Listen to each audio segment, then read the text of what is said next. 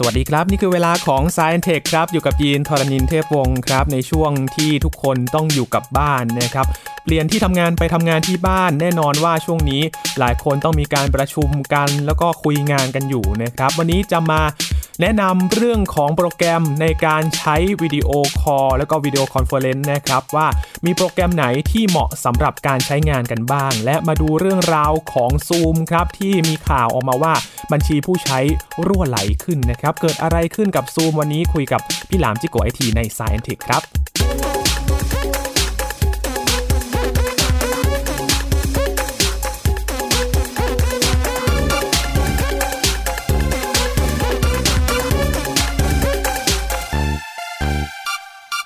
เชื่อว่าทุกคน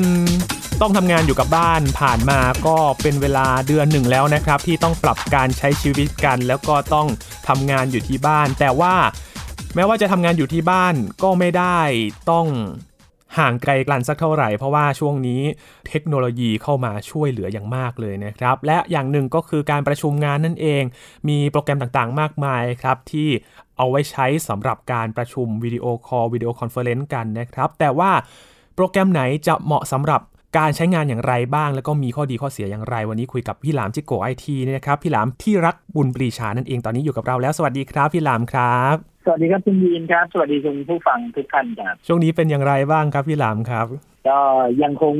อยู่ที่บ้านครับคือจริง ๆ ผมทำงานอยู่ที่บ้านอยู่แล้วผมมีบ้านกับสตูดิโอซึ่งอยู่ไม่ไกลกัน แล้วก็ใช้เวลาทำงานเนี่ย เราก็ไม่ได้พบเจอผู้คนอยู่แล้วครับ เราทำงานอยู่ในที่ส่วนตัวเราอยู่แล้ว ครับ ก็ไม่ค่อยมีปัญหาครับก็ทำงานได้ครับ พอพูดถึงการ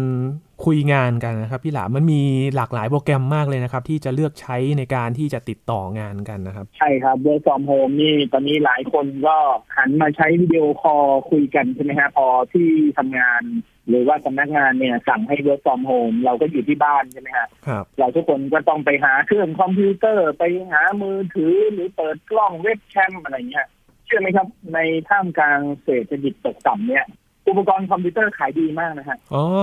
โน้ตบุ๊กเครื่องพีซีโดยเฉพาะเว็บแคมครับ อ๋อ เว็บแคมกับไมโครโฟน ขายดีมากขายจนแบบไม่พอขายครับ โอ้กลายเป็นอุปกรณ์สำคัญในช่วงนี้เลย ใช่ ทุกคนซื้อแล้วก็ทุกบ้านซื้อนะฮะกลายเป็นว่ามันในเสียมีดีในดีมีเสียนะฮะ ครับ ไม่น่าเชื่อเลย แต่เห็นว่าโปรแกรมวิดีโอคอลก็มีหลายโปรแกรมมากเลยนะครับพี่หลาม ครับ ก็ทางเลือกในการใช้งานของเราเนี่ยก็มีหลายตัว ครับ นะฮะไม่รู้ว่าคุณยินได้ยินชื่อตัวไหนไปแล้วบ้างครับ ลองลองไล่ดูนะฮะ ที่ดังๆตอนนี้เลย เห็นใช้กันก็มีซูมใช่ไหมครับพี่หลาม ซูมนี่ดังสุดใช่ครับ ครับผม แล้วก็ที่เคยใช้แล้วก็รู้จักกันมาสักพักหนึ่งก็จะมีสกายนะครับ แล้วก็ นะฮะ บางคนอาจจะเลือกใช้ Line หรือว่า Facebook Messenger เอง ใช่ใช่ใช่คือตัวอื่นเนี่ยไม่ค่อยได้รับความนิยมถึงแม้มันจะทำวิดีโอคอลได้เหมือนกัน ครับ เพราะว่าตัวอื่นๆเนี่ยอย่างไลน์หรือ Facebook Messenger เนี่ย มันจะเหมาะสำหรับการคุยแบบหนึ่งต่อหนึ่งเท่านั้น อืม ถ้าเราคุยแบบ Personal เนี่ย คุยกันส่วนตัวอย่างเช่น คุยกับเพื่อน คุยกับแฟนหนึ่งต่อหนึ่งเราใช้โปรแกรมอะไรก็ได้ครับ มันมีเยอะแยะมากมายที่วิดีโอคอลได้ ครับ ใช่ไหมฮะแต่พอเป็นการประชุมสายซึ่งอาจจะต้องเกิดจากการคุยกันหลาย ๆ คนพร้อม ๆ กัน พวกโปรแกรมแบบที่คุณยืนว่ามาเนี่ย จะเหมาะสมกว่า เพราะว่าเขาออกแบบมาให้เป็นอย่างนั้นนะฮะ ครับ ดังที่สุดนี่ก็คือซูมเลยโอ้โหซูมนี่ถ้านับไปเมื่อเมื่อปีที่แล้วนะครับ 2019 เนี่ยเขายังเป็นบริษัทเล็ก ๆ อยู่เลยนะครับ พอมีเหตุการณ์สถานการณ์โควิดเข้ามาเนี่ย โอ้โหยอดผู้ใช้ของเขาเนี่ยเติบโตขึ้นแบบ 900%เปอร์เซ็นพันกว่าเปอร์เซ็นต์นะครับ โอ้โห เป็นแบบเป็นจรวดเลย สูงมาก 900%เลยเหรอครับ ก็คงไปเยอะ พี่ห มาก ลามอืม 900%เปอร์เซ็นต์ครับ โอ้ พุ่งเลย คนเขารู้จักได้ยังไงครับพี่หลามที่มาที่ไปของซูม ก็มันเกิดจากการที่เวลาคนอยากจะใช้โปรแกรมวิดีโอคอลถ้าคนที่ไม่เคยใช้มาก่อน เขาก็จะพิมพ์ลงไปใน Google ถูกไหมฮะ ครั จะ บ เป็นไรว่าวิดีโอคอลนะนะ แล้วก็อ่านดูว่าซอฟต์แวร์ตัวไหนมีความน่าสนใจ ส่วนใหญ่คนจะไปสะดุดกับสิ่งที่ซูมเขาโฆษณาไว้ ว่าเป็นซอฟต์แวร์วิดีโอคอลที่สามารถคุยพร้อมกันได้ถึง 50 คน โอ้โห โอ้โห พร้อมกัน คุยพร้อมๆกัน 50 คน อืม ทำให้ยี่ห้ออื่นนะครับ ได้รับผลที่ได้รับความนิยมน้อยกว่าทันที เพราะว่า ยี่ห้ออื่นไม่มีใครคุยได้ห้าสิบคนพร้อมกันในจอเดียวกันนะ ครับ อย่างอย่างสกายเนี่ย เมื่อก่อนก็จะคุยได้พร้อมๆกันประมาณหกคนเต็มที่ครับเต็มที่ละหกคน ถ้าจำนวนเยอะกว่านั้น ก็น่าจะออาจจะไม่แสดงผลครบทุกคนใช่ไหมฮะจนตอนหลังพอซูมโด่งดังมากๆสกายเขาต้องมาเปลี่ยนตัวเอง เพราะว่ามันต้องมาเพิ่มอัปเกรดตัวเองเพื่อให้มันมีจำนวนคนอยู่ในหน้าจอได้เยอะขึ้น ครับ เพื่อที่จะแข่งกับซูมมันไม่งั้นปล่อยให้ซูมเติบโตอยู่ฝ่ายเดียวก็ลำบาก กลายเป็นว่าแบรนด์อื่น ๆ ที่ที่ทำเรื่องของวิดีโอคอลแบบนี้ก็ต้องตื่นตัวกันมากขึ้นเลย โอ้โหลุกขึ้นมาเลยครับ อ้าวโอ้โหเขาเติบโตขนาดนี้ เราทำไมไม่เติบโตกับเขาล่ะ เราก็ไปกันเลย โอ้โหแต่ก็มีหลายยี่ห้อที่เติบโตตามนะครับอย่า ค ง รับ สกายก็ได้ประมาณสองสามร้อยเปอร์เซ็นต์นะฮะ อืม ไมโครซอฟทีมก็สองสามร้อยเปอร์เซ็นต์แต่เด่นเด่นๆนี่ไม่มีใครเด่นเด่นๆเท่าซูมจริง แล้วฟังก์ชันเด่น ๆ ที่ซูมเขานอกจากที่คุยพร้อมกัน 50 คนแล้วยังมีอะไรอีกบ้างครับพี่หลาม ๆก็สิ่งที่ซูมทำนะฮะ เวลาคุยกันจำนวนคนเยอะๆเนี่ย ถ้าเราพูดพร้อม ๆ กันเสียงมันจะตีกัน อืม ใช่ไหมฮะเสียงมันจะปะปนกันแทรกกัน แล้วก็คุยกันแล้วอาจจะทำให้การประชุมนั้นไม่รู้เรื่อง ครับ แต่สิ่งที่ซูมทำคือใครพูดก่อน เสียงใครดังที่สุด คนนั้นถือว่าเป็นคนที่เป็นลีดเดอร์อยู่ตอนนั้น เขาจะดรอปเสียงคนอื่นหมดลงหมดเลยครับ เขาจะดรอปให้คนอื่นพูดเบาลง แล้วก็ให้คนนั้นพูดจนจบ พอขึ้นเสียงคนนั้นปั๊บคนอื่นพูดต่อก็จะเปลี่ยนไปโฟกัสที่เสียงคนอื่นคือเขาสามารถสลับการพูดของแต่ละคนได้ ซึ่งเป็นจังหวะจากโคนที่ค่อนข้างดี อืม อ่าฟีเจอร์แบบนี้นะครับ มันคล้ายๆกับสิ่งที่ Google ทำเอาไว้ใน Google Hangout ครับ นะฮะหรือว่า Google Meeting นะฮะตอนหลังเขามาเปลี่ยนชื่อเป็น Google Meeting นะครับ คล้ายๆกันครับ Google Meeting นี่สมมติเรามีหน้าจอแบบคุยกันอยู่ 8 คนใช่ไหมครับ ครับ คนไหนพูดเขาจะดึงหน้าจอคนนั้นมาเป็นเต็มจอ แล้วก็ปิดของคนอื่นไปหมดเลย แล้วปล่อยให้คนนั้นพูดแล้วก็ทำให้เสียงคนนั้นชัด อืม อันนี้คือฟีเจอร์ที่ Google ทำไว้ใน Hangout ตั้งแต่หลายปีที่แล้ว ครับ ถ้าใครเคยใช้ก็จะรู้ดีแล้วก็จะจำได้ซูมก็จะทำได้อย่างนั้นคล้ายๆ กันครับเพียงแต่ว่าเขาไม่ดึงเรื่องภาพมาเป็นตัวเด่นแล้วก็อ่ะใครพูดก็ให้เสียงคนนั้นชัด ทุกคนยังเห็นหน้ากันอยู่เหมือนเดิมยังสังเกตอาการปฏิกิริยากันได้เหมือนเดิม ครับ ประมาณนี้ครับ แล้วอย่างสกายเองอะครับ ตอนนี้เขาปรับปรุงอะไรที่มันเป็นฟีเจอร์ที่จะมาสู้กับซูมได้บ้างครับพี่หลาม สกายก็ล่าสุดก็เพิ่มจำนวนบนหน้าจอนะฮะแล้วก็จริงๆแล้วสกายเนี่ย เน้นเรื่องของเสียงครับ ครับ สกายเนี่ยเป็นโปรแกรมที่เอาไว้ในการโทร โทรเพื่อที่จะคุยกันผ่านอินเทอร์เน็ต แล้วก็สมัยก่อนเนี่ย คือสกายต้องบอกว่าเป็นสกายเป็นโปรแกรมเก่าแก่ อืม นะฮะของ Microsoft ซึ่งสมัยก่อนเนี่ย เวลาเราโทรทางไกลต่างประเทศไม่ได้ เราก็จะโทรทางไกลผ่านเน็ตแทน ครับ คนส่วนใหญ่ก็จะโทรผ่านสกายเพราะฉะนั้นสิ่งที่โปรแกรมสกายเขาพัฒนามาตลอดก็คือเรื่องของคุณภาพเสียง อืม เสียงต้องชัดเจนนะฮะ เสียงต้องคมชัด มีคุณภาพสูงฟังแล้ว มีน้ำมีเนื้อ มีนวลและน้ำเสียงต้องดี เสียงต้องไม่ผิดเพี้ยน เสร็จแล้วเรื่องของดีเลย์ด้วยเช่นกันครับ ครับ จังหวะคนพูดสวนกันเนี่ยสกาจะเป็นโปรแกรมที่ทำ full duplex ครับ full duplex คือการสื่อสารสองทางถูกไหมฮะ อืม คือทั้งไปและกลับได้ในเวลาเดียวกัน คนสามารถพูดสวนกันได้ เหมือนเราคุยโทรศัพท์บ้านเลยครับ อ่า นะฮะถ้าใครไปลองใช้ไลน์จะสังเกตว่า เวลาเราคุยโทรศัพท์ผ่านไลน์หรือวิดีโอคอลผ่านไลน์หรือ Facebook Messenger เนี่ย ถ้าเราพูดอยู่แล้วมีคนพูดสวนมาเนี่ย คนที่พูดสวนมาทีหลังเราเนี่ย คนที่พูดช้ากว่าเราอะคนนั้นจะไม่มีเสียงนะครับ เสียงจะไม่ดังเลย คือเหมือนเสียงเราเกลบเขา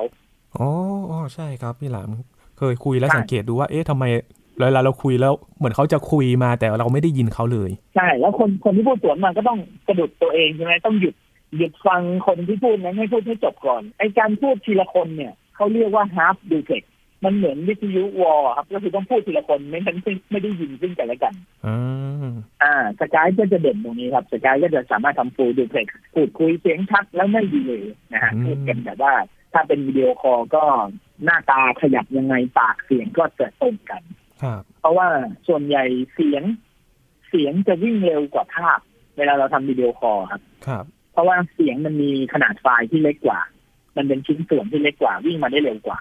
วิดีโอตามหลังมาเนี่ยวิดีโอจะช้ากว่า อืม เทคนิคคำว่า เทคนิคที่ทำให้คนรู้สึกว่าเสียงไม่ดีเลย จริงๆ ไม่ใช่ว่าเสียงดีเลยฮะคำว่าดีเลยมันแปลว่าช้าใช่ไหมฮะ ครับ จริงๆ แล้วเสียงมันเออร์ลี่ครับ มันถึงก่อน ไปก่อน เทคนิคการทำให้คนรู้สึกว่าเสียงไม่ดีเลยก็คือไปดีเลยเสียง อ๋อ ฟังแล้วจะงงๆนิดนึงนะฮะ เทคนิคในการทำให้คนไม่รู้สึกว่าดีเลยก็คือไปดีเลยเสียงให้มันช้าลง และให้มันเท่ากับพอดีกับวิดีโอที่วิ่งมา มันก็จะตรงปาก อืม คนก็จะรู้สึกว่า เออ ไม่ดีเลย ครับ จริงๆมันดีเลย ฟังแล้วจะงงๆนิดหนึ่งอ่ะครับผม ครับ พอเราจำเป็นต้องอยู่บ้านแบบนี้นะครับพี่หลามแล้วก็ต้องเลือกใช้โปรแกรมในการสื่อสารเนี่ย เราจะเลือกอย่างไรให้เหมาะสมกับการใช้งานของเราครับ ก็ผมอยากให้ดูชนิดของงานที่เราจะคุยกัน ครับ นะฮะอันดับแรกดูเรื่องจำนวนจำนวนคนก่อนถ้าเราต้องคุยมากกว่าสิบคนยี่สิบคน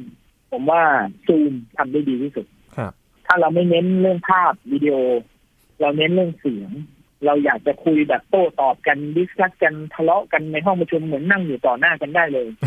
เราอาจจะต้องเลือกสกายเพราะสกายมีระบบเสียงที่ดีที่สุด ครับ แต่ถ้าเราอยากจะแชร์หน้าจอมีการส่งไฟล์กันด้วย ใช่ไหมฮะ ครับ มีการแชร์พื้นที่เปิดสไลด์ให้ดูมีภาพประกอบนู่นนี่นั่นอะไรอย่างเงี้ย อันนี้มันเป็นการประชุมแบบจริงจัง แล้วต้องมีอุปกรณ์เสริมหรือว่ามีอะไรมาช่วยแล้วใช่ไหมฮะก็อาจจะต้องเลือกใช้บริการอื่นอย่างเช่น Microsoft Teams อืม Microsoft Teams เนี่ย มันเหมือนเอาสกายมาใส่ออปชั่นเพิ่มนะฮะ ครับ โดยการที่ทำให้มันเชื่อมโยงกันเป็นกรุ๊ปขึ้นมาก่อน Microsoft Teams เนี่ยมีความไพรเวทมาก ก็คือไม่สามารถเปิดให้คนอื่นเข้ามาร่วมได้ถ้าเราไม่เป็นไปตั้งแต่แรก อืม เราสามารถเซ็ตไว้เลยว่ากลุ่มนี้อ่าเป็นคนในที่ทำงานเรานะในสำนักงานเรา เราประชุมกันเป็นประจำแปดคนเราคุยกันแปดคนนี่แหละ แล้วมันก็จะมีพื้นที่ที่เป็นคลาวด์โซลิดตรงกลางเอาไว้ใส่ไฟล์ ครับ เวลาเราจะประชุมทีนึงเราจะต้องส่งไฟล์ส่งเมลหาคนแปดคนไหมครับคุณยินไม่ต้องนะ อืม เราโยนไฟล์เข้าไปในคลาวด์แล้วเราก็ส่งลิงก์เข้าไปในแชททุกคนก็จะได้สามารถเอาไฟล์นั้นไปใช้ได้ โดยการคลิกดาวน์โหลดของใครของมันไม่ต้องมานั่งส่งเมลทีละคนทีละคนทีละคนแล้วไฟล์ขนาดใหญ่แนบเมลไปก็ไม่ได้ อืม ใช่ไหมฮะอยากจะเปิดภาพให้ดู อยากจะนำเสนอพรีเซนเทชันมีภาพประกอบ หรือเปิดหน้าจอคอมเพื่อจะทำอะไรสักอย่างเพื่อเป็นการประกอบคำอธิบาย ก็สามารถสลับจากหน้ากล้องเราไปเป็นหน้าจอคอม แล้วก็นำเสนอได้เลย อืม นะ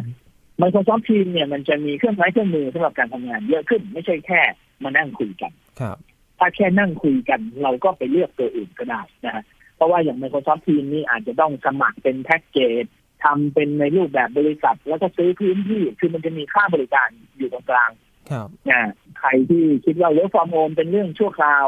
อาจจะแค่คุยกันเล่น ๆ อะไรเงี้ยหรือว่าปรึกษางานกัน แค่ไหว้วานสั่งงานกันนะเช็ครายละเอียดซึ่งกันและกัน แล้วก็พูดคุยกันเฉยๆใช้ซูมก็ได้ครับ จริงๆซูมก็แชร์หน้าจอได้นะ ครับ แต่ว่าหลังๆมาซูมดันมีเรื่องของประเด็นเรื่องความปลอดภัย อ่า เกิดขึ้น มันก็เลยทำให้คนเนี่ย ไม่ค่อยไว้ใจซูม ละ ก็มีปัญหาครับคือผมมองปัญหาของเขาเนี่ยเหมือนกับเป็นการสกัดดาวรุ่งครับคุณยิง นั่นสิครับพี่หลามคือตอนได้ยินใหม่ ๆ นี่ฮิตกันมากเลยนะครับ แต่พอ ใช่ ข่าวนี้มานี่เหมือนจะกลบกระแสไปพอสมควรเลยนะครับ ใช่เหมือนติดดิสเบรกเลยครับ คือรถกำลังวิ่งขึ้นเนินสวยๆเนี่ยโอ้โหเหมือนโดนเหยียบเบรกล้อล็อกแล้วก็ไหลลงเขากลับไปเลย เกิดอะไรขึ้นครับพี่หลาม ก็คือผมมองว่ายอดมันพุ่งขึ้นจนน่ากลัว อืม คู่แข่งหลายคนก็อาจจะมองในเชิงการตลาดว่าอุ้ยเราปล่อยให้คู่แข่งมันเติบโตขนาดนี้ไม่ได้หรอก มันจะต้องมีขบวนการใต้น้ำที่จะต้องสกัดดาวรุ่งกันเกิดขึ้น ครับ วิธีการของฝรั่ง เวลาเขาจะกำจัดคู่แข่งก็คือหาจุดอ่อนของคู่แข่งก่อนครับ อืม ใช่ไหมฮะ ก็มีการไปขุดคุยว่า เอ๊ะซูมนี่เคยมีประวัติอะไรไม่ดีไหม หรือไม่จะส่งทีมโปรแกรมเมอร์เข้าไป ขุดคุยดูว่าช่องโหว่ของโปรแกรมที่เขาใช้งานอยู่ มันมีช่องโหว่อะไรบ้าง ครับ พอไปค้นเจอ ก็เจอหลายอย่างที่เป็นช่องโหว่ครับ อันดับแรกคือไปค้นพบว่าโปรแกรมซูมเนี่ย ส่งสัญญาณวิดีโอและออดิโอไปกลับในการประชุมเนี่ย ไม่มีการเอนโคดดิ้งเลย อืม คำว่าเอนโคดดิ้งคือการเข้ารหัสครับ ครับ ไม่มีการเข้ารหัสเพื่อรักษาความปลอดภัยของข้อมูลในการโทรในการสื่อสาร อ๋อ เหมือนสมัยก่อนเมื่อประมาณสามสี่ปีที่แล้ว เราก็เคยมีปัญหาแบบนี้กับไลน์อะ ครับ เขาบอกว่าโปรแกรมไลน์เนี่ยเอาไว้คุยกันเล่นๆนะแชทกันในหมู่ครอบครัวคุยเรื่องสัพเพเหระเอาไว้สนุกสนานได้ แต่ไม่ควรจะคุยเป็นการเป็นงาน เพราะว่าไลน์เนี่ยถูกสร้างในยุคที่เป็นบริษัทเล็กๆ ในเกาหลี แล้วเขาก็สร้างแพลตฟอร์มของตัวเองขึ้นมาตอนนั้น โดยที่คิดว่าไม่ต้องรักษาความปลอดภัยเขาก็เลยไม่ใส่ระบบ encoding อืม ซูมก็เหมือนกันครับซูมก็เลยคิดว่าไม่ได้ใช้ encoding หรอกเพราะว่าเราเอาไว้พูดคุยกันเล่นเฉย ไม่คิดว่าจะโด่งดังแล้วมาเป็นการเป็นงานจนถึงทุกวันนี้ นั่นคือจุดอ่อนแรกครับ ซึ่งการจะลื้อให้ใส่เป็นการเข้ารหัสความปลอดภัยนี่คือต้องยกชุดใหม่หมดเลย แล้วคนใช้เป็นหลายร้อยล้านคนตอนนี้ทั้งโลกนะฮะหรือยกชุดใหม่หมดนี่ทำไม่ได้แน่นอนนะฮะก็เป็นประเด็นแรกที่ผ่านไปว่าอ้าวคู่แข่งก็เอาไปโจมตีละ ครับ ซุ่มไม่มีการเข้ารหัสนะครับนะทุกวันนี้ไลน์ก็ยังไม่เข้า ไลน์ก็ยังไม่เข้าไลน์ โอ้ ซูมก็ไม่มีการเข้ารหัสนะครับเพราะฉะนั้นประชุมไปเนี่ย ใครไปเจอแฮกเกอร์ ดักสนิทแอบฟังการคุยกันกลางอากาศเนี่ยทำได้นะทำได้ อืม แล้วก็ไปเจอประวัติเก่าอีกอันหนึ่งคือผ่านมาเมื่อประมาณปีสองปีที่แล้ว ซูมเนี่ยเคยโดนแฮกเกอร์ขโมยข้อมูลของยูเซอร์ผู้ใช้งานครับ ครับ แล้วเอาไปขายในตลาดมืดนะฮะตลาดมืดของพวกบรรดาแฮกเกอร์ หรือคนทำไวรัสอะไรต่างๆนะฮะ อืม มีข้อมูลชุดหนึ่งไปขายอยู่ในตลาดมืดแล้วก็มีคนไปซื้อมาครับ มีคนไปแอบซื้อมา น่าจะเป็นบริษัทที่เป็นคู่แข่งนี่แหละเขาก็ไปพยายามซื้อมา ครับ เป็นของเก่าที่ขายเมื่อสองปีที่แล้วนะ อืม นะฮะก็ไปขุดคุยกันลงไปลึกได้ขนาดนั้นเลยขุดมาเสร็จเพื่อก็มาเปิดดูโอ้โหมันเป็นข้อมูลรายชื่อผู้ใช้ประมาณแบบหลายล้านคนนะครับ โอ้ หลายล้านคนเลย ชุดใหญ่เลย แล้วก็ในนั้นเนี่ย ทุกคนส่วนใหญ่จะล็อกอินด้วยอีเมล ล็อกอินด้วย Facebook นะฮะซึ่งมันเป็นวิธีการล็อกอินแบบง่ายๆเนี่ยเพื่อให้เราสามารถเข้าใช้ได้ ครับ น้อยคนที่จะสร้างยูเซอร์และพาสเวิร์ดใหม่ เออใช่ใช่ ไปรื้อดูข้อมูลนั้นแล้วกลายเป็นว่าเอ้ยเราได้ข้อมูลอีเมลคนนะมันไม่ใช่แอคเคาท์ซูมอย่างเดียว ครับ เราได้ยูเซอร์เนมกับพาสเวิร์ดของอีเมลคนคนนั้น กับยูเซอร์พาสเวิร์ดของ Facebook คนคนนั้น โอ้โห เป็นล้านล้านคนนี่กลายเป็นว่า ก็เอามาโจมตีกันอีกครับว่าอู้ไม่ปลอดภัยเลยเนี่ย ก็มีการไปรื้อไปรื้อในระบบของซูมบ้างเฮ้ยในระหว่างที่ห้องประชุมเปิดขึ้นมาท่านเลขโค้ดของห้องประชุมหรือรหัสผ่านของห้องประชุมเนี่ยหลุดออกไปทางแชทแล้วมีใครเก็บเอาข้อมูลนั้นไปได้ แอดตัวเองเข้าไปในห้องประชุมนั้นนะสามารถวิ่งเข้าไปดูข้อมูลยูเซอร์ได้ทั้งหมดเลยนะ อืม การเข้าไปดูข้อมูลยูเซอร์ก็คือเข้าไปดึกอ่านยูเซอร์คนที่หนึ่งเข้าไปดูได้เลยว่าคนนี้ล็อกอินด้วยชื่ออะไร ใช้อีเมลอะไร ครับ แล้วก็เห็นพาสเวิร์ดที่ใช้ในซูมซึ่งคนส่วนใหญ่ก็จะไม่ชอบตั้งพาสเวิร์ดใหม่กันใช่ไหมครับ ครับ ซูมบอกให้ล็อกอินด้วยอีเมล ก็ล็อกอินด้วยอีเมลก็ใช้อีเมลไปก็เห็นอีเมลซูมบอกให้ตั้งพาสเวิร์ดกับพิมพ์พาสเวิร์ดเดียวกันกับอีเมลเลยนะ อืม พอเราได้พาสเวิร์ดซูมไปรวมกับอีเมลของเขาเราก็ล็อกอินเมลเขาได้ ครับ อีกคนนึงก็ล็อกอินด้วย Facebook แล้วก็ตั้งพาสเวิร์ดเดียวกันกับ Facebook เราก็ทะลุไปหา Facebook ของเขาได้ โอ้ มันเลยกลายเป็นช่องโจมตีว่า โอ้โห ใครใช้ซูมเนี่ยอาจจะโดนขโมยข้อมูล ความลับบริษัทคุณที่คุยอยู่ อาจจะโดนขโมยการอากาศได้เลยนะแล้วก็ยูเซอร์แต่ละคนเนี่ยจะโดนแฮ็กได้ด้วย ครับ เข้าไปยึดบัญชีอีเมลเข้าไปยึดบริการต่างๆ ได้เพราะว่าใช้ยูเซอร์และพาสเวิร์ดเดียวกันหมด อืม พอมีเรื่องโดนโจมตีสองเรื่องนี้ซูมก็เหมือนติดดิสเบรกเลยนะฮะก็ไม่มีใครใช้เลย ทุกคนหยุดใช้ทันที ครับ ข่าวที่ออกมาก็คือซูมเป็นซอฟต์แวร์ประชุมออนไลน์ที่ไม่ปลอดภัยเลย โอ้โอ้ นะฮะทุกคนกลัวทันทีคุณยินฟังแล้วรู้สึกน่ากลัวไหมฮะ คือยินยังไม่เคยใช้เหมือนกันนะครับพี่หลามแต่พอเริ่ม ไม่เคย อยากจะ ใช้ ใช้แล้วพอเห็นข่าวนี้ก็เบรกเหมือนกันนะฮะ อ่ารู้สึกกลัวใช่ไหมฮะ ครับ แต่ถ้าเป็นคนที่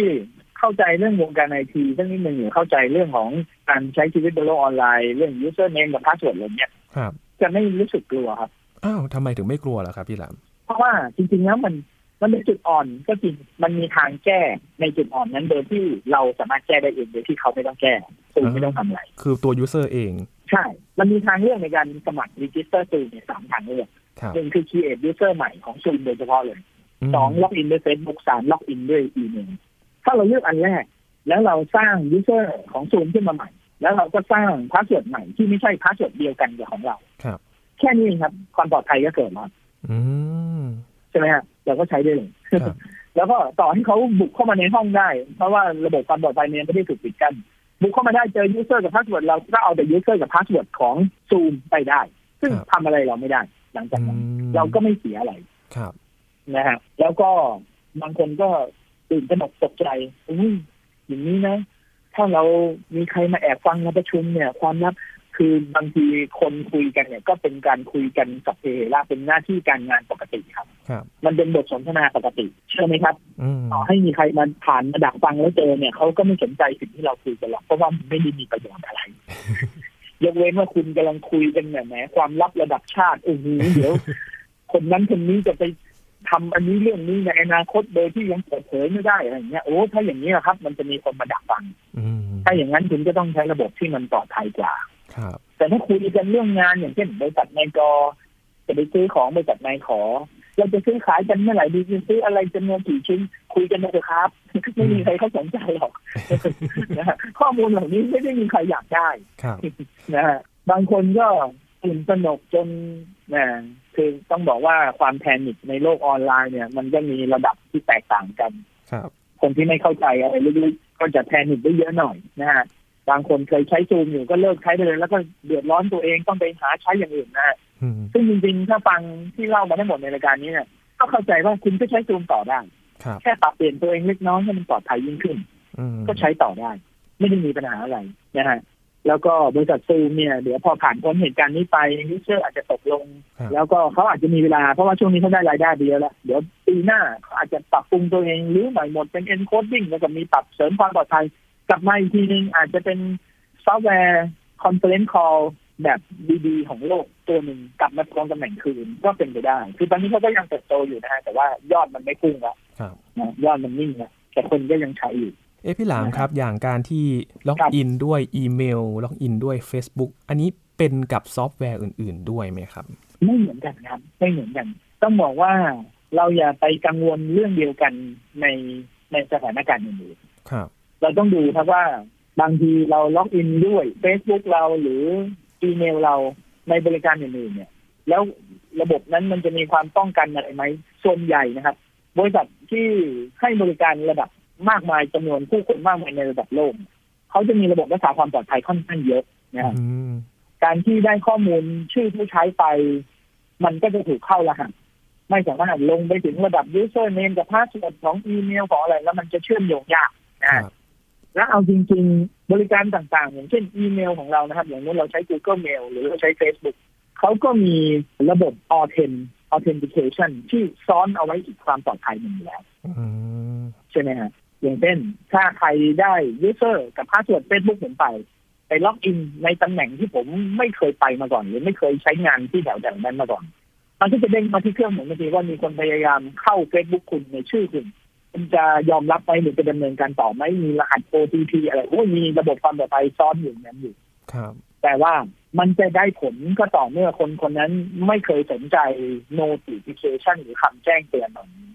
อืม นะฮะบางคนทำเหมือนทองไม่รู้ร้อนเนี่ยมีคนพยายามเข้าอีเมลของคุณ อ่านไปปุ๊บแล้วเออไม่เป็นไรหร อก แล้วเผลอๆเขาก็ไปหาวิธีกดจนมันยอมรับแล้วเข้าไปได้ใช่ไหมฮะสมมติมันมีวิธีแบบซับซ้อน ก็ทำจนเข้าไปได้ แล้วก็มานั่งเดือดเนื้อร้อนใจว่าแบบโอ้ยทำไมอยู่ดีๆมาเอาเมลผมไปได้ไงไอ้วันที่มันเด้งเตือนคุณก็ไม่สนใจไงใช่ไหมฮะ ครับ เนี่ยมันถามว่าในดีมีเสียในเสียไม่ดีไอการทำล็อกอินด้วยบัญชีอื่นๆเนี่ย มันสะดวกมันดีครับ ครับ มันมีความปลอดภัยซ้อนอยู่ระบบป้องกันมันมีอยู่แต่เราก็ต้องรับรู้แล้วก็ปฏิบัติตามให้มันถูกขั้นตอนด้วยไม่ใช่เขาเตือนมาสี่ห้าครั้งเราก็ยังเพิกเฉย การเพิกเฉยหลายๆครั้งมันเท่ากับว่าเรายอมรับว่านั่นคือเรา อืม อ่านะฮะซึ่งคนทั่วไปเขาบอกมันไม่รู้ ผมไม่ได้ยอมรับแล้วมายอมรับแทนผมได้ยังไง ก็คุณไม่ตอบไงเขาถามว่าใช่คุณไหม คุณไม่ตอบไงการไม่ตอบก็แปลว่า เอออห่อหมกหรือเปล่า ตกลงปลงใจไปแล้ว เออ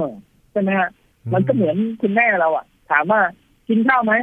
แม่ตักข้าวให้นะถ้าเราเงียบนะแม่ก็ตักข้าวมาเลยถูกไหม ฮะ แบบเดียวกัน